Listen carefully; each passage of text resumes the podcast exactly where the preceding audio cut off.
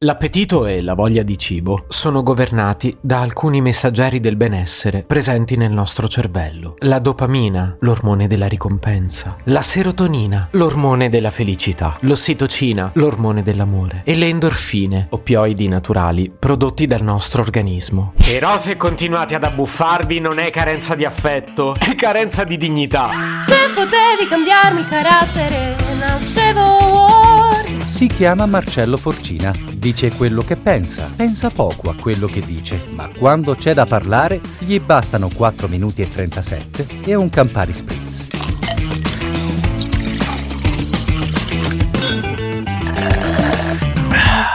Sia chiaro, lo faccio per voi. Per voi e per la ricerca scientifica. Apriamo un pacchetto di patatine. Mmm, adoro il profumo di chimicanza prima mattina. Ora mi tocca mangiarle. Ma guarda che sacrificio. Ma quanto vi voglio bene. Mmm, devo dire che sono proprio buone. Ve le offrirei anche, ma è un po' difficile via podcast. Mm, un po' salatine. Ti lasciano quella sensazione di sale sulle labbra che... Però è buono, eh. sì, però... Adesso ho sete. Salute me lo dico da solo. Ora il problema è che continuerei a mangiarle per tutto l'episodio, ma abbiamo cose di cui parlare. Anzi, l'argomento di oggi è proprio la dipendenza da junk food. Ok, l'ultima e si comincia.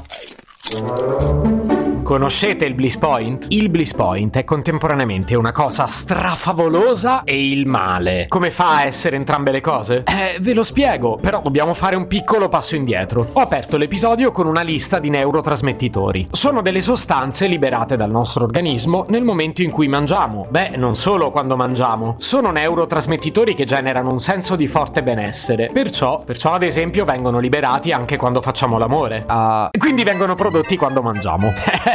Uh. In particolare parliamo della dopamina, che quando ce l'abbiamo in circolo ci sentiamo davvero appagati. Mo, la questione è che la dopamina non si accumula. Questo significa che la dopamina gira felice nel nostro corpo solo quando la produciamo. E beh, è così bello avercela che non vi biasimo se volete produrla più spesso. Almeno per me è così. No, è che la vita è così piena di cavoli amari che ogni tanto uno una gioia la vorrebbe. Ecco, ora va meglio. Non voglio essere frainteso. Non sto dicendo che solo quando mangiamo junk food produciamo dopamina e altri neurotrasmettitori del benessere. Dico però che il junk food, così come altri prodotti industriali, preconfezionati o precotti, sono stati intenzionalmente programmati per stimolare il piacere. E non solo, anche per creare assuefazione. Cioè, in pratica diventano delle droghe. E come ci riescono? Con il bliss point, appunto. Zucchero, sale e grassi stimolano un bel po' il nostro piacere. E la combinazione di questi tre demoni lo fa ancora di più. Mettere zucchero e burro nel pane serve a questo. E per lo stesso motivo il sale sulle patatine viene microfrullato. Così diventa una polvere finissima. E sulla lingua è una tale goduria che... Mmm...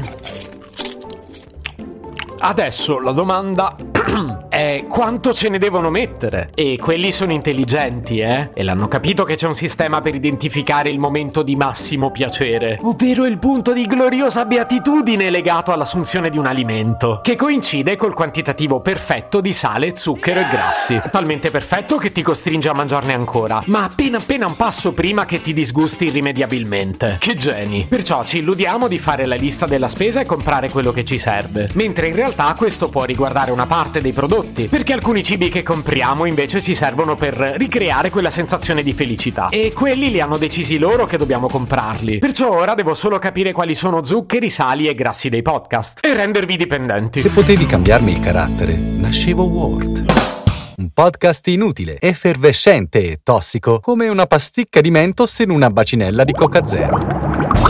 Questa serie è disponibile su tutte le principali piattaforme di podcast: Spotify, Apple Podcast, Google Podcast, Spreaker, Amazon Music e a breve anche sul citofono di casa tua. Stelline, recensioni e follow sono molto graditi. Per due chiacchiere con Marcello e aggiornamenti sui prossimi inutili episodi, segui il canale Instagram chiocciola nascevo Word oppure cerca su Telegram l'account chiocciola Marcellogram.